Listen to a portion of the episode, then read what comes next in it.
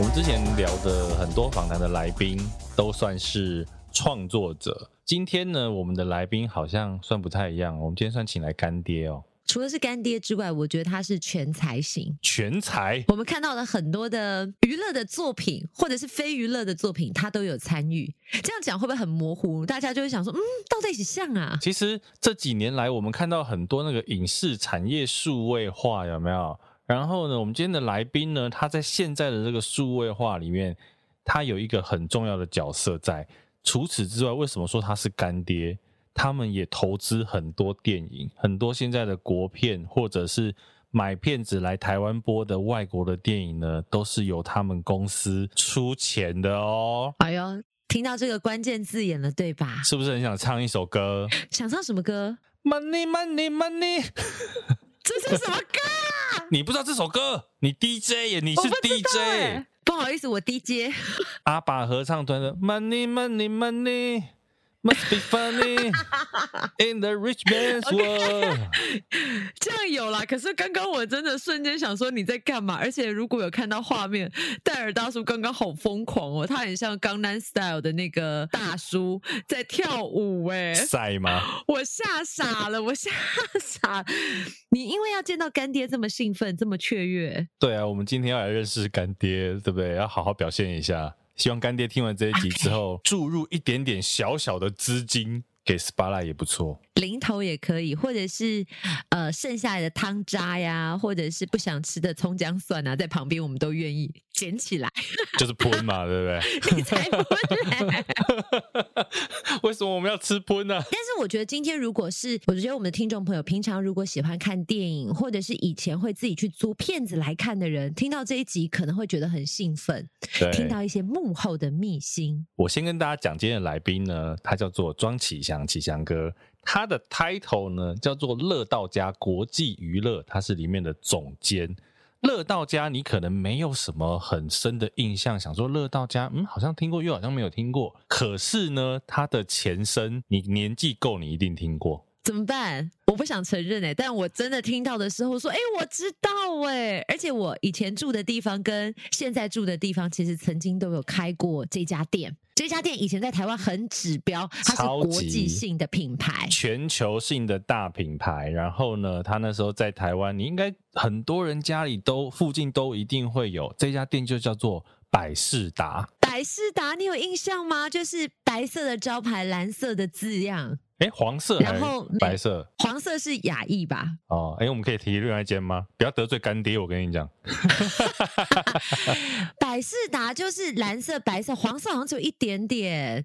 但是就是每到所谓的星期三晚上，就会去租片，或者是礼拜五晚上、周休二日的时候，一定要去百事达租片。然后呢，你就会发现里面有很多的人，大家都在挑片子。对，有时候夯片还会被租完，你手脚还要够快。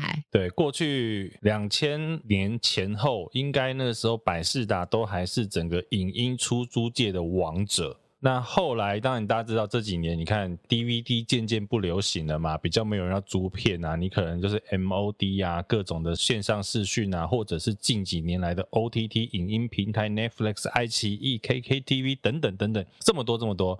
所以呢，后来百事达他们变成乐到家之后。现在呢，开始变成电影投资方，然后也有做一些电影的发行啊，这个采购啊等等，他们已经做了一个成功的转型。那我们今天的这一位来宾庄启祥总监呢，启祥哥，其实他自己啊就做了很多电影，从头到尾他几乎都有在包办。整个电影大概从诞开始，从零开始到最后上院线，每一件事。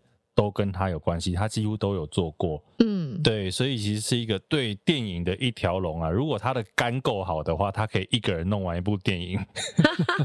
那像比如说他自己开发参与过的台湾电影，近几年来《女鬼桥》。哇，这个去年非常夯。比较早期一点的《痞子英雄》，这个很厉害，双帅，国片的翘楚。然后五月天追梦三 DNA，哦，这个一定要看，都很厉害耶。所以呢，我们过去听了很多这种创作者的故事，今天厉害啦。我们从金主、干爹后面的行销，我们今天跟他聊了很多这样的内容。响当当的人物，是不是有期待很多的秘辛？是幕后秘辛，就听这一集。你喜欢看电影吗？别错过，马上就来欢迎上。其实，因为我们之前都聊很多那种制作面创作者，那老实讲，创作它就是需要钱，需要讲白就需要金主。那其实现在你们做了很多是电影投资这一块，其实先帮我们讲一下好了。乐道家，你们现在大概做哪些的内容？大家对乐道家如果有印象，早期是从就是。百事达台湾的代理商被乐道家收购之后，乐道把它改名成乐道家，然后又进了一阵子之后，终于不得不面对现实的残酷，就把它收起来了。等到百事达完全收起来的时候呢，你在考虑公司如何转型，是继续做电影发行吗？还是有新的路子？当时他们觉得电影发行虽然成绩还可以，只是毕竟竞争者很多，电影发行行销的话是一个很蛮竞争蛮激烈的一个行业了。他们觉得不想不想进这种红海，所以他们就思考想要做什么。刚好现在总经理。就是 Alan 郝博祥，他很想做国片的部分，然后我跟他本来就旧识，他就马上找我。哎，从我加入之后，乐大家就开始正式做电影。投资的部分，然后后来这几年又开始做，除了自己投别人之外，自己也开始主导一个案子，做制作开发的部分。所以这时候我们的角色又变成是要别人投资我们，所以乐家又有投别人，也有要别人投资我们，双重角色。除此之外，乐家早期因为毕竟是百事达出租店，它是台湾第一波跟那些数位平台建立好数位发行通路的厂商，所以我们就一直跟数位平台有做发行影片的业务。你自己呢？因为其实我们在看资料的时候。发现启强哥是一个算是真的电影，我觉得你从前置到最后的发行行销都有参与过的一个电影人，其实跟我们过去所认识的单一个职业的角色工作幕后工作。又很不一样，可以先帮我们讲一下你参与过哪一些电影的制作，或者是你参与过哪些的工作内容吗？我自己本身算是一个很斜杠杂学的人。以电影来说的话，我从最前端的开发策划，到不论是去跟政府拿辅导金，或去募资，进入乐到家之后还多了投资别人评估的角色。对，拍摄的时候我也做，我也做过制片，我也拉过植入式行销，然后我也做现场工作人员。我也做过，你真的什么都做哎、而且你等于是，比如说出钱的你也做，对然后制作的你也做，对，创作的主创团队你也做，对，然后电影的后期阶段我也做过。我本身踏入影视圈是从后期踏入的，电影在做后期，像是剪接、调光的那种 PM 那种那种角色，我我也有做过，就是后期制片，还有行销发行，就是不论是帮电影做宣传也好，甚至。把把电影买卖版权，比如买国外片子的版权，或者把自己做的电影版权卖给 DVD 商或电视台。或者是卖给国外的片商等等，这这之中还稍微差一下，有去做一下台北电影节影展的部分，然后也有，天呐，然后还有做开发票房系统，因为我自己本身大学是念资讯背景。你会不会其实也演过男主角？哎，我真的觉得在现场的工作人员有时候差哪一个角色的时候，搞不好下去兼差一下呀。没错，没，其实台湾还蛮长，通常会会让工作人员一些比较稍微在现场工作 loading 没那么重的人员，或那或那场比较没有踏实的演员，当远方的拉背角色。啊，或者是群众 群众的演员，那你有过吗？我有过，像拉贝我有做过，有台词的角色我也有做过。讲一下哪一部？哪一部？像我们可以找寻你的身影吗？是也不用，因为因为我的声音可能可能骗可能骗不了人，所以通常像我目前有台词的角色，声音都会换成别人，所以顶多只会看到我的背影，哦、对，然后跟我。比较本人也没那么上相，所以通常都只就只是背影露出而已。像像 戏份最多的应该是哦，我自己监制，也是我们公司开发制作的一部电影叫《女鬼桥》，是去年上映的。哦、你该不会演女鬼吧？这个好可怕。我是演一个警卫啦，Okay. 但是基本上都是以背影跟侧影比较没有正面，然后台词的部分就请别人配掉这样子。哦，所以还是有台词的角色哎，有有有有，当然对，而且还很屌，还不止一场戏，还还两场。在这个月份，大家可以赶快去找这部片来看。感受一下，电影人好辛苦哦！你看，好丢感共真，可能要前期找资源或找发行，甚至是从简到繁，然后从易到难，全部都要统包哎。所以你真的是很热爱电影，才有办法，你知道深入这个环境做这么多事。对，我自己本身是真从大学时就很喜欢看电影，所以然后没没想到还可以阴错阳差，有的机缘也刚好踏入这相关产业。哎，但是我蛮好奇的，因为你刚刚说你是学资讯的。怎么会学资讯的人去先从后置剪接开始进入这个行业啊？这个是完全不同的领域。因为你说做制片、做助理，他可能还没有真的需要一个特别的技术。可是你做后置，你势必要会剪接，要会懂这些器材或软体。你怎么会从一个资讯业的人跑去做电影后制？因为我大学，我大学那时候是念资讯管理了，然后在我那个年代是，哦，我记得 Windows Windows 九五刚出来，然后都还是光碟机的时代，又是一个时代的眼泪啊！是没错，我有经历过磁碟片的年代 三点五寸。没事的，我也经历。不要讲这样，我们也经历过，怎么办？哎、这一集好老，怎么办？那边怀旧，对对。大学那时候就只是一个影痴。没有真正参与影视，但是那时候就对多媒体很感兴趣。原本是想要当游戏设计师的，对，原本那时候大学是以以多媒体就是可能走游戏制作这条路为主。然后，然后但是研究所的时候，我是就推甄，推甄上了资讯传播，然后资讯传播就有一半就正是影视了。只是资讯传播跟一般的影视科系比较不一样的是，它还多强调数位技术在影视业的。应用方面，所以自然而然就碰到特效啊、嗯、动画跟后置，因为有研究所这相关背景，所以才哦、呃，我是国防艺啦，国防艺在一间台湾蛮大间的一间。当时蛮大间的一间后期公司服务，然后他们后来也成立一家电影公司，然后他们发现我有商管背景，因为大资管嘛，大学资管是有商管加资讯的，他发他发现我有商管背景，然后又有资讯能力，所以他们就把我呃找去电影公司。哎，不过刚刚听到上讲了，就是台湾的影视规模，我也很好奇现在的影视规模如何。比如说像现在，因为呃很多的串流平台兴起，很多的数位发行。那像传统，我们以以前要去看电影，一定要去得去电影院看。现在影响应该蛮大的吧？特别在疫情之下，全部都转为线上了，那个是最直接的。没错，因为其实世界各国都一样，大家原本认为观众的观影习惯没那么快的改变。但没想到一个疫情，网上很多东西都加速进展。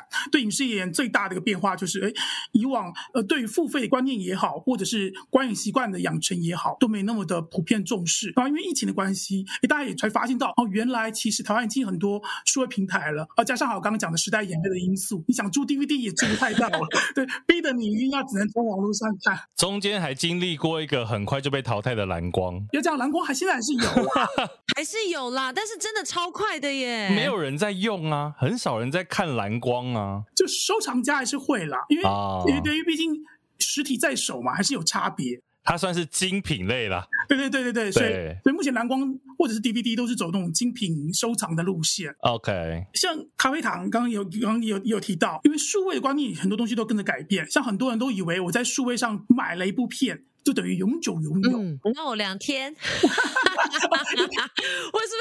啊，或者是你要买多永久拥有可以啦，大概价钱要乘以六倍。对对对，一个八十块跟五百四，是是，这个我有研究过。你那个是 MOD 那一种的，对不对？贤玲现在讲的是 MOD 那一种的啊，就是像 Apple TV 啊，或者是什么都是啊。Oh, okay. 对，各种 MOD 啊。八十跟五百四、五百八，对，没错，因为你买一个。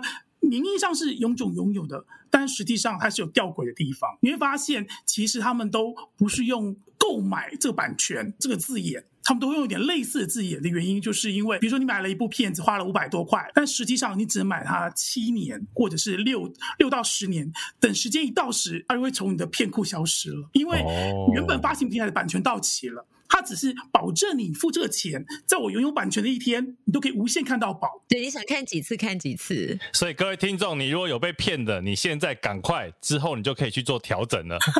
对，像美国还有还有很多消费者集体专揪团跟 Apple 打法律官司，就是这个，他们就抗议 Apple iTunes，那时候一开始说明没讲清楚。他们才发才发现说，哎，那部片买从来不用 iTunes 买的一部片，怎么突然哎过了两三年以后突然不见了？因为那些原本有版权片商把版权收回去了，那 Apple 也没有继续续约，所以后来现在他们讲说数位购买时，你可以仔细观察，他们的字眼都用的很小心，这样用的很模糊。可是其实现在应该大家比较常用的，还是像比如说我们说 Netflix、爱奇艺这种，它都是以这种月费的方式来做缴费嘛？这两种。会对你们来讲，觉得会有什么样的差别吗？一般来讲，如果是包月制的话，对厂商而言，我们就是拆账计费，就是呃，我们可能算我们这部片子在那个平台所有一百万个消费者里面，大概它占消费者的观看时间比例也好。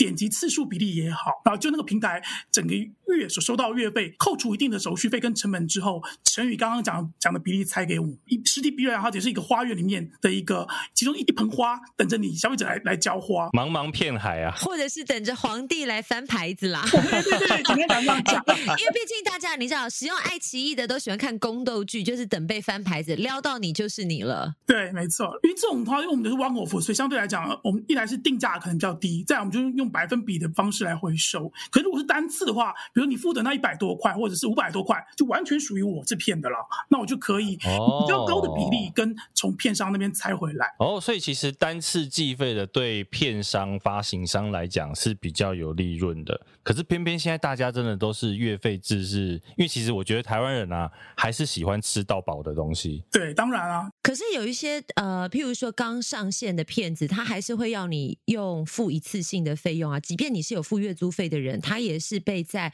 你要额外缴钱，不是你都可以看哦。其实这也跟那个平台的收费模式，对会员收费模式有关系。像 Netflix，他就坚持他是完完全包月制，所以他完全不会有所谓的单点计费。嗯、可是目前常见的是，呃，单点跟包月制并行制。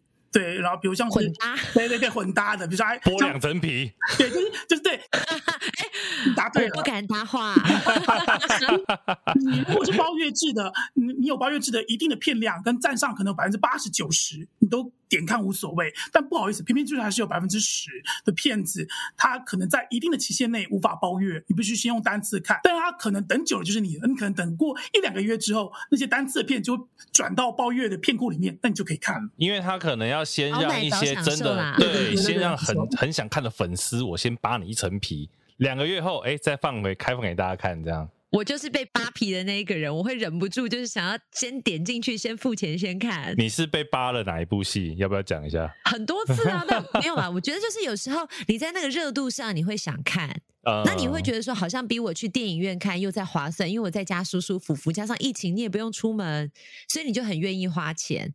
其实我觉得这也是扭转消费者消费的行为的很棒的模式，只不过当。这样子的消费行为模式出来的时候，当然原有的既得利益者或者是商业模式就会被消减，这个又是一个很大的大灾问了。国外现在除了单次计费跟包月之外，还有一种所谓的加价单次计费啊，所以它就是跟院线同步的概念。黑寡妇答对了，在黑像黑寡妇现在的那个上汽，再给我五千万。对，最近新闻上话题上的黑寡妇，像这种就是它同时在院线上映，然后同时也在那个迪士尼 Plus 在数位平台上上映，这种付的钱比一一般的那种哦三四十到一百出来的来的贵很多，但优点就是你真的是可以不用去院线，然后同时在院线播放的电影就直接在平台看。在这种单次计费方面，说稍微贵的原因，也就是你通常你一个人租，你可能。在家里可以用投影机啊，你会一堆人看，对，无法限制你观看的人数，是，因为他们是考虑到说你你一个人买点一片，但至少你可能会拉你的另一半来一起来看，就等于至少是乘以二的概念，好像也是蛮合理的啊。因为刚刚讲那个黑寡妇这个事件，是因为呃，黑寡妇这部电影在院线跟 Disney Plus 同时上线了，然后呢，Scarlett Johansson 就告了这个 Disney Plus，就是说，因为他的片酬本来是票房我可以分。可以拆分票房的，对，但是你到那个 OTT 平台之后呢，它分不到了。在华语圈有这样子的演员吗？就是一样是以票房来拆账的。通常会提供这种所谓拆分票房的电影公司，通常都是大家觉得可以信赖的。但即使如此，他们还国外是还是发生用 studio 用高明的会计做账技巧，让演员分不到账。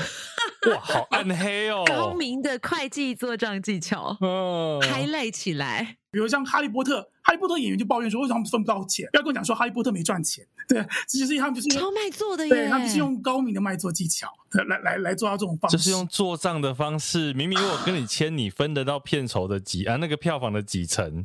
可是做账做到演员拿不到钱，是对，就是我只能说他们就就是钻钻合理的法律漏洞了，或或者或者或是会计原则喽。我问你，启祥哥，你会不会因为在台湾，所以你一直在爆那个国外影界的料？对，没错。然后至于华人演员的话，目前也因为这样的原因，所以他们对于拆分票房通常会相对来讲比较保守。台湾目前顶多还是以当下的片酬为主，实际的片酬。对对对，然后等到后来他们就是用所谓的分红的概念。分红，对，就是我不要跟你有票房就才固定比例给我，而是你确定你赚钱了，再提拨你的利润一些给我。所以目前如果是用分红的概念是有的，这边比如说海角七号大卖了，嗯，像这种哎，你这种大卖了就赌一个可能性。哎，但你刚刚讲了，像刚刚海角七号，这应该算是国片非常特别的一个案例，就是它成本可能没有耗费这么多，可是最后回收是非常海量的。在你的电影生涯有没有遇过这样子的案例，或者是说，您当然就是有找资金挹注者跟投资投注资金者。你们在看片怎么看呢？什么样子的片你可以感受到它的含金量很高，你愿意把钱放在他身上？我先讲一些实际案例好了。像以以我们公司来讲，我们目前投报率比较高的电影，一个是我们自己开发的《女鬼桥》，嗯，另外一个就是我们投资别人的《返校》。哦，你们公司都走这种恐怖恐怖的系列呢？哦，只是 只是刚好而已。像《返校》来讲的话，我们是呃乐道家是第一个，除了影一就是所谓的主导制作方之外。的第一个外部投资者，Okay. 我们投资的时间还蛮早的，然后等我们下一个投资者还等蛮久才才才跟进。那那时候大家都觉得说，返校一来是它制作成本非常非常的高，再来就是它题材可能有点敏感性，有些地方可能也不见得可以上。对对对，然后跟你未来可能可能发展可能也会受到点影响。大家都讲的很委婉呢，哈。对，因为我想说这是一个国际的 平台，是是是是是是，我们帮彼此留后路。是是是是，然后加上之前电影改编的电影，基本上大部分都是失败的，然后纯粹是我们那时候读了剧本，那又相信这个制作团队，所以我们觉得想说，哎，好吧，抱着一个打平的方式也好，主要就是喜欢这剧本跟这个制作团队，就没想到，嗯，不只是打平而已，还还有点后悔当初投的不够多。但我可以举手发问，就是像你刚刚说打平一部电影的成本，小可以多小，大可以多大？因为这个打平的概念，其实如果我不是相关的从业人员，我会完全没有概念。而以一般现在国片的规模，大概是多少的成本？一部电影其实它的预算可以很小，然后也可以到很大，通常只能讲一个目前业界常用的一个范围。像以国片来讲，如果你想要上院线的话，如果你仔细观察一部电影的预算结构，它其实有超过一半都是付给所谓的人员薪资。就工作人员们，工作人员的薪资其实还还不便宜，包含演员吗？包含演员，包含演员还有那些工作人员们，因为他们他等于算是摆 case 的嘛，对，然后对他对他们他们是接案的，所以他们的酬劳会比一般的上班族高很多。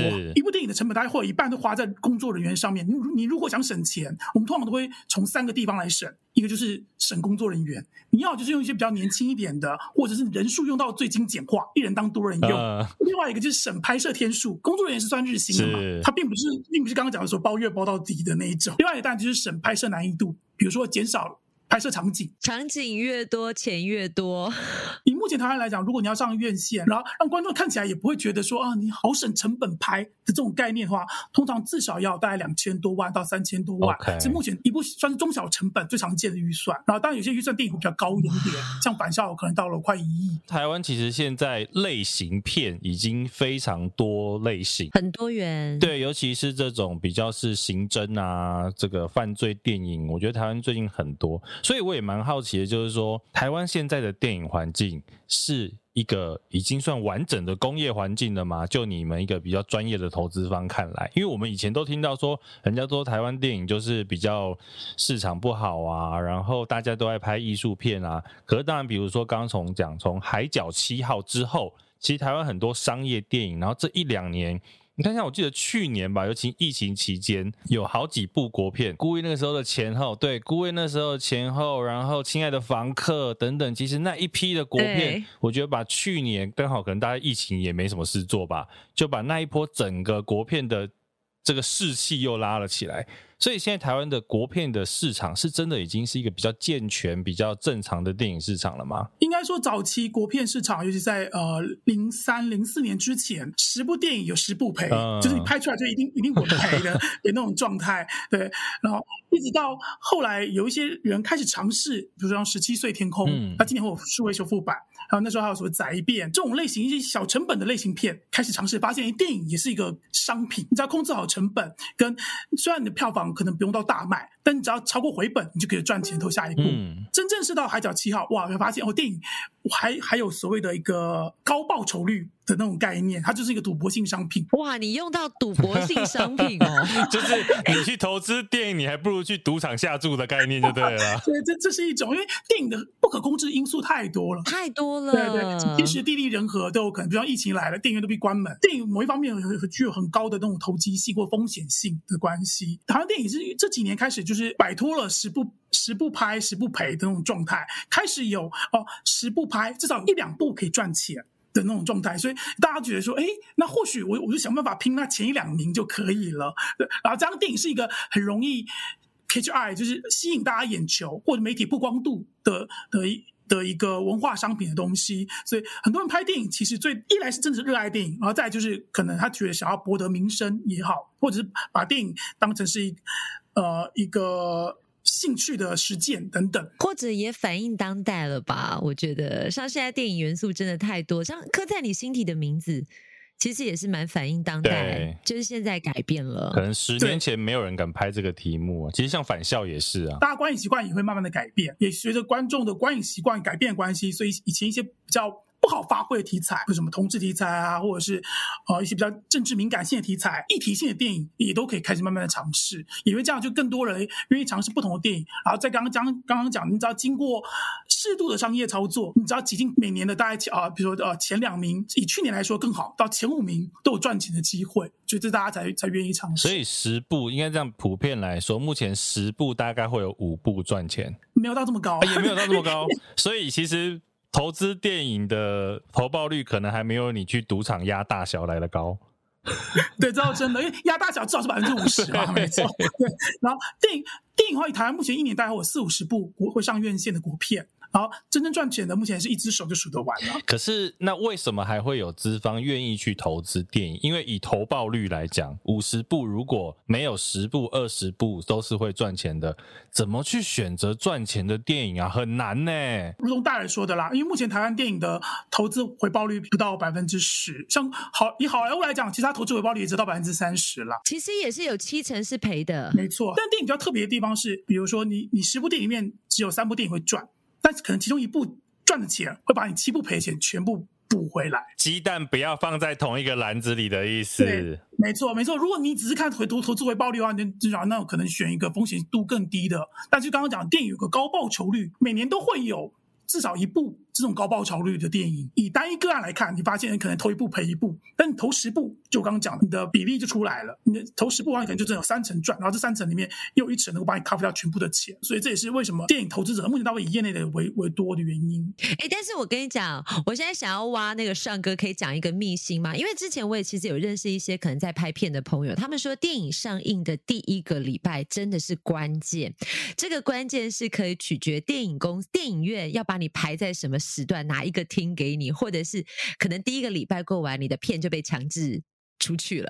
这个向哥一定有超多交手经验的，我跟你讲。为什么第一个礼拜的票房那么重要？可是有时候第一个礼拜就是等待口碑发散的时间呀。这个电影院跟数位 OTT 平台最大的差别，因为电影院它的呃座位席次有限，场次有限。以台湾来讲，每个礼拜至少有超过十二部以上的电影上映，你就是一天看一部都还播不完。呃、之前播的旧片还会留存着，所以新片跟旧片对戏院来讲，你除非你有一百个厅啦，否则基本上你以台目前现在多听十几个听，你还是势必会某些片无法放，或者某些片场次很少的原因。对电影院来说，他永远不怕就取代你的别部电影出现。与其我把希望压在一个，哎，一开始表现不好，我希望它细水长流或逆转胜的电影吗？那还不如赶快去播另外一个一开始就已经取得好成绩的电影。而且能不能让你上，还要求爷爷告奶奶。对啊，因为剧场观有限，这也是跟也是跟 OTT 平台不一样。OTT 平台就是你要怎么上都可以啊，反正我只是在我的硬碟空间占了一一小部分的空间，啊，顶多就消费者永远没发现你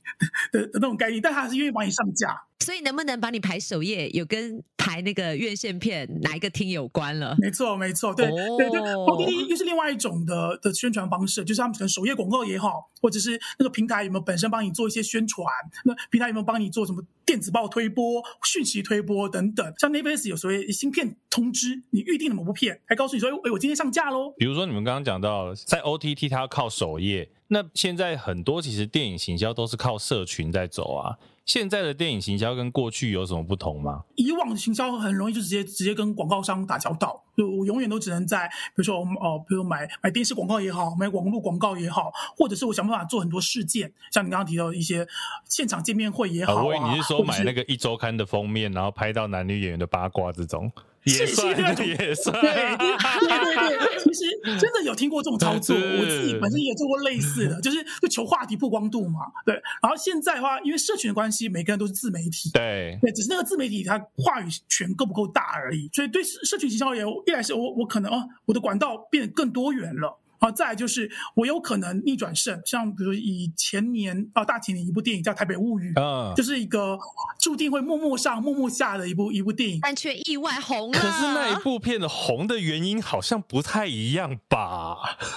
他其实是社群操作，他只是一个 一个社群的意见领袖者。他先在当时的 PTT 发表了一篇长文，他觉得这部电影实在是奇葩，你要抱着不同的心态去看 去看这部片，因为他那篇文章写的非常的文情并茂，也让有些人觉得。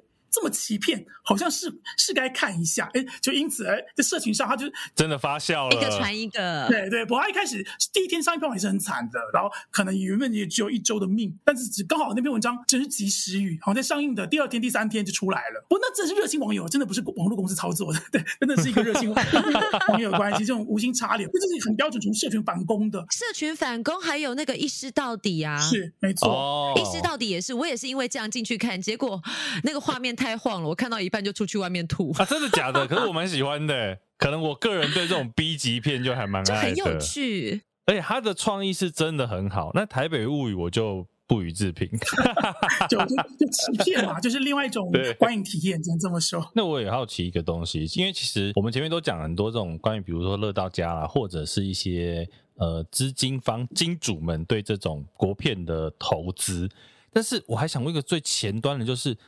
比如你们都是看到企划或者是脚本，怎么样去觉得这部片会赚钱、有市场？所谓的有市场的片跟好的电影这两件事情，在你们眼里应该是完全不一样的东西吧？一部电影的投资阶段很分成很多种啊，你可以在很晚期。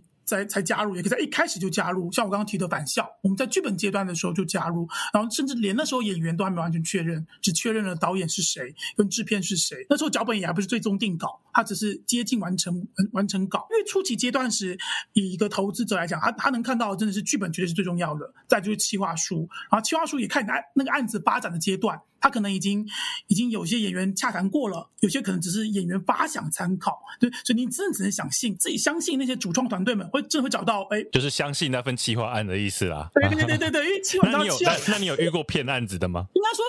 你的骗案子，计划赶不上变化的情况一定会有啦。Okay. 就是原本你原本想的演员，可能后来他可能就刚好出事了，uh. 或者是呃不好意思，你太晚洽谈，以以为可以等到他，就没想到人家身价已经不同了之类的。就是、oh. 对，就是那种你计划永远永远会赶不上变化，这是我们在投资者们都都有的概念。所以任选主创团队，这点跟蛮多所谓商业新创。科技公司新创一样，团队其实是一个很、很重要的一个因素。是是是，同一个案子交给不同的人操作，一定会有不同的结果。嗯，这这这也跟市场上流行趋势也有关系，但不排除永远都会有黑马的情况。是，就真的是你可能你分析过往作品时没分析到的，或或者是资料不足而产生这种大黑马情况出现。如果以国片来讲，除了返校，你还有遇过什么小兵立大功的，或者是你就觉得我当初真的是看走眼了，我对不起这部片，我忏悔，我下跪。忏悔下跪，那就可不可以？你也刚好喜欢我了哦。Oh. 对，虽然是我们公司投资的，但那时候啊，导演不要打我，或导演不要听到这一集。那那时候看这部电影的剧本跟题材，觉得说，嗯，又是一个校园爱情片。对，然后导演就是新人导演，嗯，然后甚至连主角们也都不算是非常的呃大牌演员，所以那时候只觉得说，呃，内部评估也可能又是一个打平边缘的的案子。然后只是因为呃。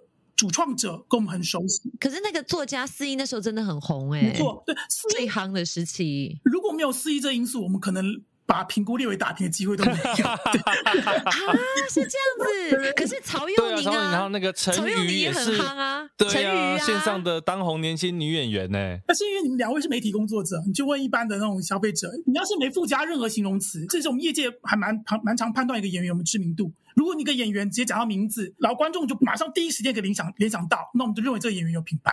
但是如果你提到这个演员，你要加一些名词啊，超人就演卡农那个啊，还要解释、哦，就是你要解释他是谁。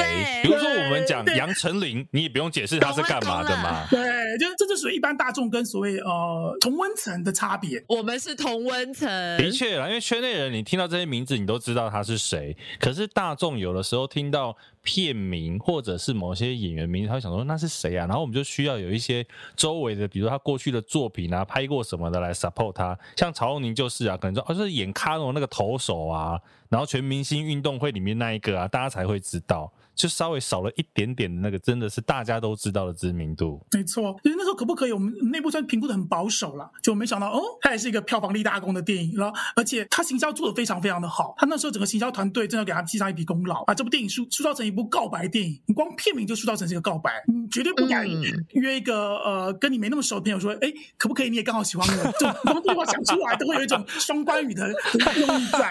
对，也对，哎，这个会会心一笑，哎。真的。呃，就是有一种愚人节告白的感觉啊。对，没错，所以所以也因为这样，他其他整个操作非常好，跟口碑还算 OK 中等。刚刚也遇到去年下半年度疫情，大家都闷坏了，电影院也缺少好莱坞大片，好莱坞大片都自动缺席了，让那些独立电影、广播片有有映演空间也好，这种种种因素加成下，就让他整部电影就票房就冲冲上去。那我想反过来问问题，你看能不能答？有没有你很看好，最后却不是那么好的？其实。他结巴了。近期，讲出来的面都这种，你知道，都是一种，就是你要讲落井下石啦，或者是伤伤害。对，没有，有时候天时地利人和啦，刚好没有对到对的时间。疫情的影响，不是片子有问题，而是疫情的影响，或者是观众的口味突然变了，或者是说，你有没有遇过那种可能是大牌演员，但是他人生突然发生了一件什么事情，结果大家因为可能道德情绪抵制。导致这部片也一起拖累了。我已经开始给他找很多的台阶，反正呢，他们听众可以去对，不是骗子的问题，可能是有很多那个相关背景。哦，我刚刚你们讲讲说，呃，像今年有部恐怖片，它就是很多大牌演员演出的，当然他还遇到疫情因素影响了，所以他他才刚上映没多久，马上就就就因为封院的关系就就下掉了。可是从他的刚刚有提到。电影一开始成绩很重要，他一开始成绩就很不乐观。即使现在影院已经重启了，他是否能够再度上映的表现，能不能打破之前的低迷，我只能说有难度。那部片就是一个很很标准，很多大牌演员们演的一部恐怖片。什么片呐？赶快去 Google！我讲，我们不要逼他讲出来，大家就自己去 Google。这样对对对，不要逼他讲出来。我们这个节目很仁慈的。谢谢。对，而且这个时候就会发现上自己讲，然后两个人我们都没有讲话，因为我们都在用。手机在 Google 到底是哪一部恐怖片？有很多的大牌演员，真的，我们要逼死来宾。我觉得这个启祥哥真的是看被我们逼死。没有，呃，其实我觉得回归源头，我觉得电影人都很辛苦，不管是幕前还是幕后，因为要成就成就一件作品，不是一件容易的事情。当然，最好的情况下，都希望被看见、被听见。啊，可是我还想问一个。我觉得观众还好奇一件事情，因为像我们自己也是算是代理商接 case 的金主投资方，会不会干涉到影片本身？这牵扯到那个投资者扮演的角色。如果他只是一个单纯的，就是呃，我是我支持你的的一个一个金主，那很简单的，我就是看报表嘛，顶多你卖不好时，我可以刁你一下，就像一般的股东会那种股东股东检讨报告一样。Uh, 公司股东报那个检讨总经理或营运长为什么这个。上一季表现不好，是就很单纯的，他只是就事后结果角色。对对，那种这这种投资者也蛮常见的。但有些投资者会希望，我之投能，之所以能投资这部这部电影，我不只是只是呃看数字说话，我希望能够参与创作的过程。那就看他参与创作的过程到什么程度。因为投资者们毕竟有他自己有他的独到的观点，就他才能够在某一个事业领域上面获得一定的成就，才会有那些闲才会有那些闲钱来投来投资作品。对，所以。他们可能通常会最容易参与意见，通常是在一般讲的选角，或者是剧本，或者是最后剪接这些相对来讲技术难度比较低一点点的来发表意见。因为讲真的讲到制作拍摄时，哦，那就真的要相关背景人才能才能出张嘴。所以一般的都只能就就从从演员人选也好，或者是一些工作人员的人选选择也好。啊、你讲到演员的人选，我想到一个很经典的案例，这个我们应该可以讲，就是大家常常讲到的景甜。在好莱坞的电影里面有一个景甜宇宙，对不对？所有的大片都可以看到他的身影，因为他真的有一个很重要的干爹，对，而且他身边站的永远都是好莱坞的一线男星啊。就有个富爸爸嘛，就是之前大陆的电影业在蓬勃发展，最近大陆的电影业比较回到理性发展阶段了。他们真他们之前比较偏感性感性发展阶段的时候，那时候只要煤一听到很多的煤老板，我可能在完全不相关行业的，我只是有有笔钱，我就可以完全为了成就我的女朋友也好，成就我老婆也好，成就我女儿也好，帮他拍一部片子，这种还蛮常见的。他们那种干预程度就干预的非常深了，或者是呃原本的角色把他剔除，用用我意中人来来来取代，这像这种，可在台湾比较少，因为因为毕竟台湾。电影投资回报率比较不是一般业外投资者们欣赏的的标的物，他们比较比较不太会有说，我我投资一部电影只是为了成就另外的附加，完全成就另外一个附加价值这种那种做法。所以台湾顶多就是会会针对人选或者剧本或剪接给一些意见，然后然后也是看那投资方跟导演们他们工作的默契。有有些导演可能觉得说，哎，投资方的意见不错，愿意参考；但有些导演觉得，哦、呃，可能觉得投资方的。角度可能有点问题 之类的，对。那你有遇过导演跟资方在你现场面前吵架的吗？其实有诶、欸，真的、哦。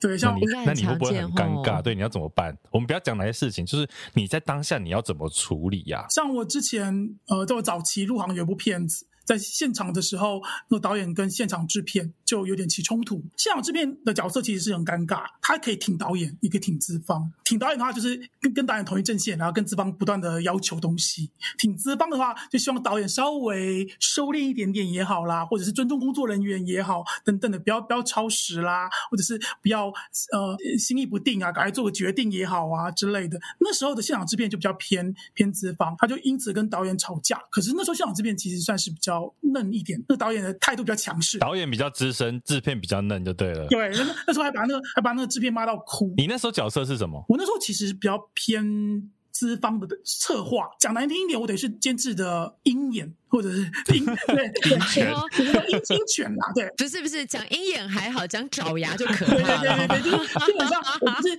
回报给监制，所以我我我也只能把这个情况然后告诉。告诉那个监制，我也忘记后后来怎么收尾的。那那次就算真的让我印象深刻，竟然导演把一个制片骂到哭，然后那时候就很心疼那个制片。所以我到现在也看出来那制片的为人，他至少是完全不会被感性给冲过头的人，他倒还有理性的一面。因为制片很很大的一个角色是需要具有理性的一面，所以那个到现在我们还是有跟他制片合作，而且那个那个小制片也熬出头了，或者这么说。哇，太棒了！其实最后我想要帮给幕后一道 SPA 来问一个问题，因为。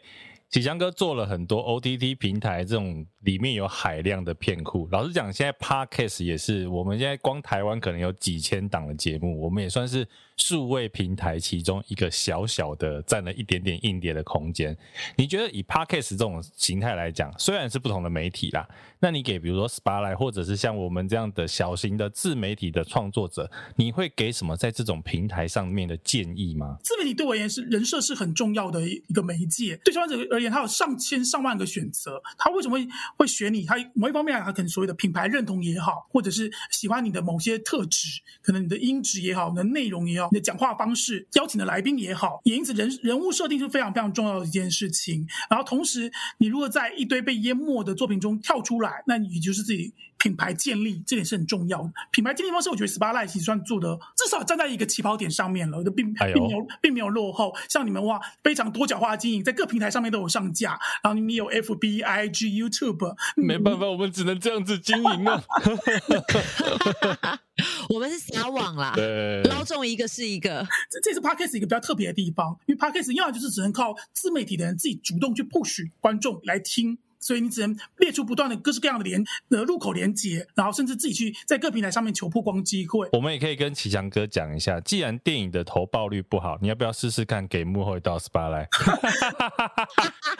不瞒您说，我们公司有在考虑做 Podcast 剧，Podcast 剧，但目前还在规划中了。就会很像广播剧吗？对，其实是，其实就是以前的那种广播剧，只是以前广播剧可能呃有一些现场的音控设备，就可能可能主持人就接。所有的音效跟跟所有演员的对白，然后目前 Podcast 剧稍微走分工多一点点，他可能会会找不同的人来配音，跟也会做不同的做更专业一点的后置，精致广播剧的概念。哦，而且会很精致，期待期待。对，因为为以电影来讲，你们如果再把那些比如拟音或者是电影录音的东西加进来，不得了啊！未来就是 Podcast 界的王者，到时候王者可以分我们一点点 羹汤喝喝吗？一定有，一定的，没有，到时候泡泡戴尔千层啦，不要这样。没有没有没有没有，我们今天其实我我跟我本来跟贤玲说，还是我们今天从头到尾就叫他干爹好了。对呀、啊，他没有名字，他叫干爹。各位观众，他是干爹。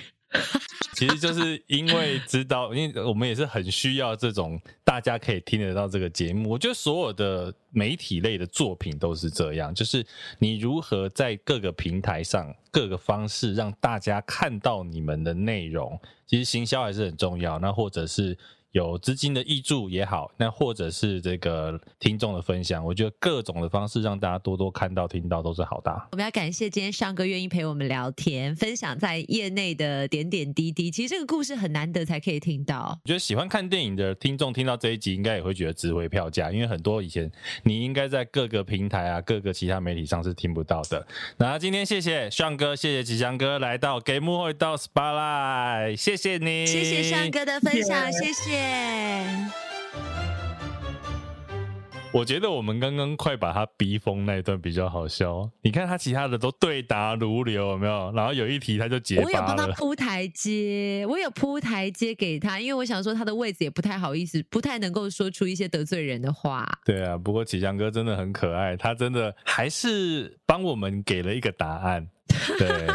只是他就是很不好意思，这样，喜羊哥在这边还是跟你不好意思，跟你说声抱歉，把你逼疯了，就是一个很真挚的交流啦。我们也想听一听不一样的故事嘛。对啊，我觉得听众应该对这个都很有兴趣，而且应该听完这一集之后，你只要喜欢看电影的听众，应该都觉得说，哇，原来我喜欢的这一部电影有这么多幕后的故事。你看，像他刚刚讲的，你可不可以也刚好喜欢我这一部片？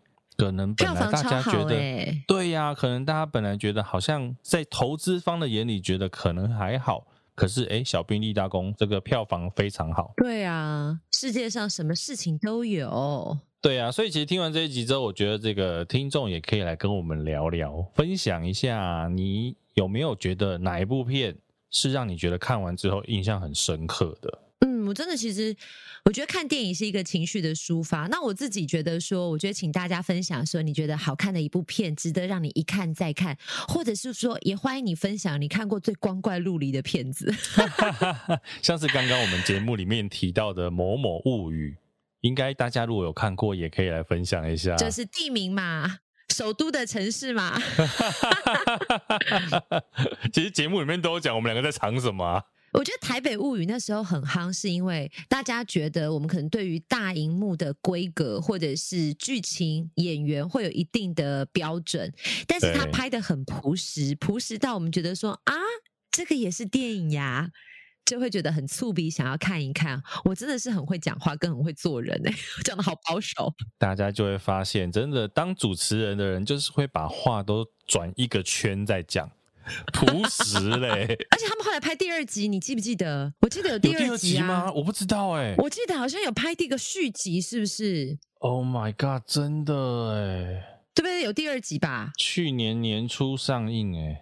而且是我记得是里面的主要演员也说，他们从来没有想过这部片会有被拍第二集的机会，他们自己也跌破眼镜。好的，如果你有看过《台北物语》，而且还看过二的听众，也欢迎跟我们分享你的心得。那就像贤宁讲的啦，如果你有想要分享电影的，你可以分享给我们，因为贤宁有说他很久没有看电影了。我真的好久好久没看电影了。你知道妈妈的世界生活多紧绷，需要放松一下。如果有好电影，欢迎分享给我。对啊，大家介绍一部电影，好电影给贤玲看看吧。那戴尔大叔，你最近有看过电影吗？我在 Netflix 上有看完那个《气魂》，就是张钧甯跟张震演的《气魂》，很好看，我觉得很好看。